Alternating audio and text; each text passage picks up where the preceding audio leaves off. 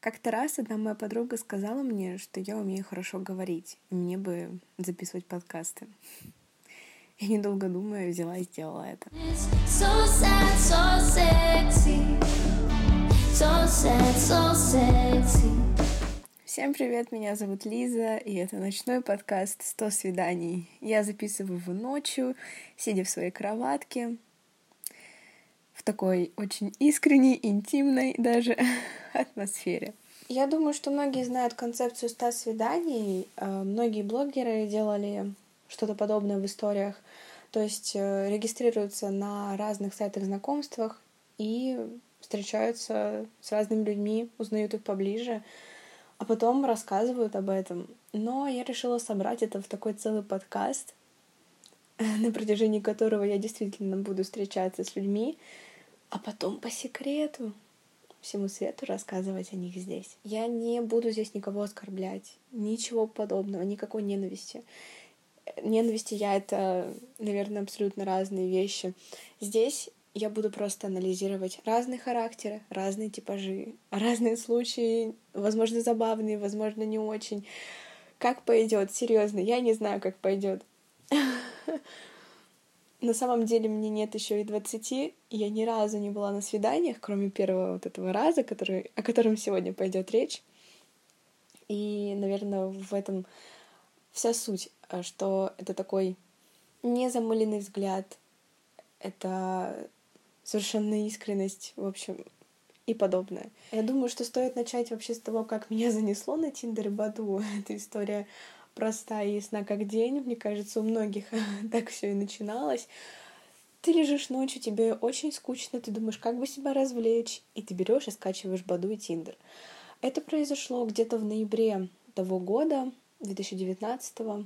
И с того момента были очень сложные отношения с этими сайтами. Я их удаляла, я их снова восстанавливала, не заходила туда месяцами, неделями, а потом сидела каждый день буквально с утра до вечера, не знаю, что там делаю.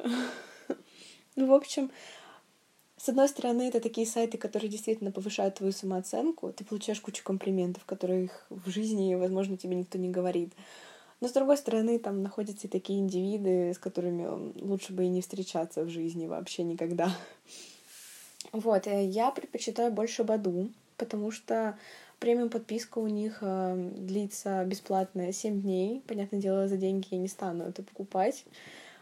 Вот, а на Тиндере нет этой премиум, под, премиум подписки бесплатной, тебе приходится самой свайпать людей влево или вправо. Знаете, я очень ленивый человек, я жду, когда меня просто кто-нибудь лайкнет, а я уже буду в ответ отвечать. Но тут в связи с карантином, я не знаю, может быть, это как-то связано, произошла такая ситуация, что у меня снова появилась эта премиум подписка, несмотря на то, что я уже давно не ну, скажем, она же дается на первую неделю, когда ты только зарегистрировался а, на этом сайте. А я давно уже была как бы, ну, не первую неделю на нем сидела. И, в общем, она у меня появилась. И так вот, она уже несколько месяцев у меня сохраняется, хотя никаких денег я не платила никогда. Я, конечно, никому не говорю, пользуюсь, радуюсь жизни поэтому предпочитаю Баду. Хотя на самом деле с Тиндером тоже были интересные истории, но не такие интересные, как с Баду. Так, эту ситуацию мы прояснили. Я думаю, что стоит переходить к первому свиданию. Оно случилось, э, по-моему, осенью того года. Ну вот я зарегистрировалась, видимо, прошло не очень много времени, и э, такой пер первая наживка попалась на крючок. А, я сразу же сказала, давай перейдем в ВК, если ты хочешь общаться на долгосрочной основе. Мы перешли, потому что, ну, проще. И он такой, типа, ну, давай встретимся. Я тоже за личные встречи, потому что по переписке мало что можно понять. И лучше поговорить об интересах, узнать как-то друг другу поближе, вот э, непосредственно при встрече. Значит, он приезжает ко мне, не домой, нет, а, в мой район. И а, я его встречаю на остановке. И я думала, что мы пойдем где-нибудь посидим. В кафешке, в каком-нибудь фудкорте, не знаю, банально на улице, на лавочке. Значит, на, нарядилась такая, вся красивая, каблуки, то есть, ну, не то чтобы прям каблуки, вот как они называются, знаете, такие ботильоны или вот, ну, короче, девочки, я не разбираюсь. Вот, а, а на них ходить долго, ну, некомфортно. И быстро ты не можешь идти. Вот. Значит, мы с ним встречаемся. А, он, понятное дело, сантиметров на 30 выше меня, ноги у него в два раза просто длиннее, и шурует он прилично. Я через каждые пять минут ему говорила, не беги, пожалуйста. Наверное, сейчас это выглядит как будто бы я прям такая девочка, девочка. Нет, это просто вот так вот получилось. И, значит, мы пошли просто прямо, не обговорив никуда, ни зачем, ни почему, ни что мы делаем. Мы просто шли. И начался диалог. А, диалог строился на таких банальных темах, как эм, какое твое хобби, чем ты интересуешься, где ты учился, работаешь, не работаешь. Ну, то есть такие обычные вопросы, которые уже с какой-то стороны открывают человека. И вот Здесь а, вообще самое интересное концентрируется. Когда я спрашивала его про его хобби, он такой отвечает: футбол. Я спрашиваю, а что еще? И он как бы такой, ничего. То есть представьте картину, он целыми днями просто бегает по полю, а все оставшееся время лежит дома на диване. Да, он где-то учился, учится, наверное, до сих пор. Но я, если честно, не помню, так много времени прошло. Ну, то есть футбол, учеба, ну, как бы сейчас будет немножко лирическое отступление. Вы никогда не замечали, что футболисты какие-то немножко, не знаю, они какие-то странные. Когда я контактировала с футболистами, мне всегда казалось, что мяч им очень сильно прилетел по голове, и после этого что-то пошло не так в их жизни. Кстати, после этого свидания я всем, у кого в интересах написан футбол, говорю сразу же нет. Такой принцип. Футболисты проходят мимо меня. Ничего не имею против хоккеистов, баскетболистов, э, волейболистов, керлингистов и так далее, да. Эх, встретим ли кого-нибудь, какого-нибудь керлингиста, да? Это же очень круто, мне кажется. Просто я фанат керлинга. Итак, вот, на, значит, на хобби он мне отвечал только футбол. Когда же у нас диалог уже пошел в такую тему, типа, ну, куришь, пьешь, как у тебя вообще с этим дела обстоят? Ох, как он поддержал эту тему. Он рассказал все случаи, когда он напился. Когда он напился просто вдрызг в красках, в таких подробностях. Я не могла его остановить. И тут я поняла, что на самом деле настоящий его интерес — это тусовки, вписки, и как это еще называется, не знаю. Я не против, никогда не была против, сама хожу, ходила и буду ходить, но я не думаю, что это должно становиться каким-то центром жизни, что вот на этом, вокруг этого все крутится, и как бы ничего кроме этого-то в жизни и нет. Ну, это прям вообще очень скучно, если честно. Когда я начала спрашивать его про фильмы, книги, ну, знаете, такие обычные интересы, да, то есть как бы совершенно нормальный вопрос, да, он такой, типа, в смысле, какие фильмы, какие книги? Он сказал, что не смотрит, не читает ни сериалы, ни фильмы, ни книги, ничего. То есть вообще ничего не, ничем не интересуется. А, и в этот момент я просто перестала уже задавать какие-то вопросы, потому что мне надоело поддерживать беседу. Я задавала ему вопросы, он ни разу ничего обо мне не спросил. И когда, во-первых, человек очень скучный и неинтересный, а во-вторых, никак не пытается наладить сам с тобой контакт, то есть как будто бы ему это и не надо. Понятное дело, что руки опускаются. Это совершенно нормальная ситуация.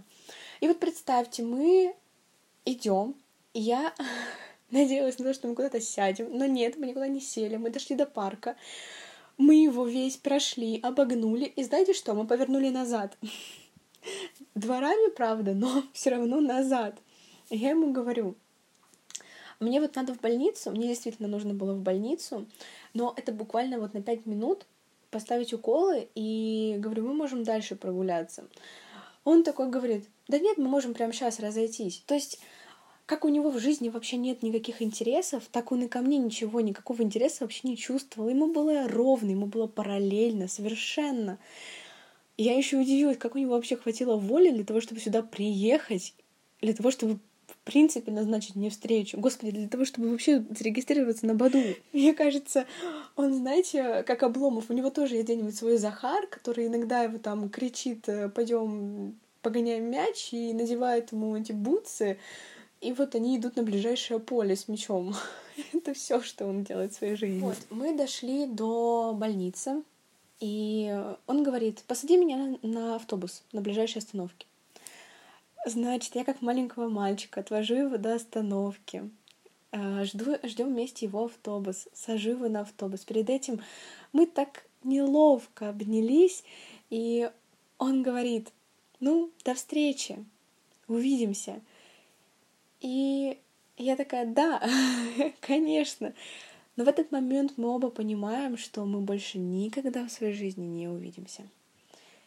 И это не грустно, это наоборот как-то очень даже радостно, потому что я не хочу ничего иметь общего с таким человеком, у которого нет никаких вообще амбиций, целей, желаний, мечт, желания вообще хоть что-то делать в этой жизни. И, наверное, он тоже посчитал меня какой-то не такой. Поэтому мы спокойно разошлись, я сходила на укол и, знаете, шла, смеялась, радовалась жизни, чувствовала себя абсолютно свободной, и даже укол показался мне не таким больным.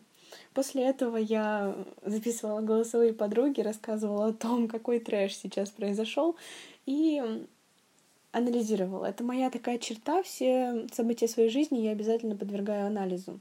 Наверное, поэтому и появился этот подкаст, потому что мне все в своей жизни хочется анализировать, в том числе и людей, с которыми я встречаюсь хотя бы один раз в жизни. Резюмируя, скажем так.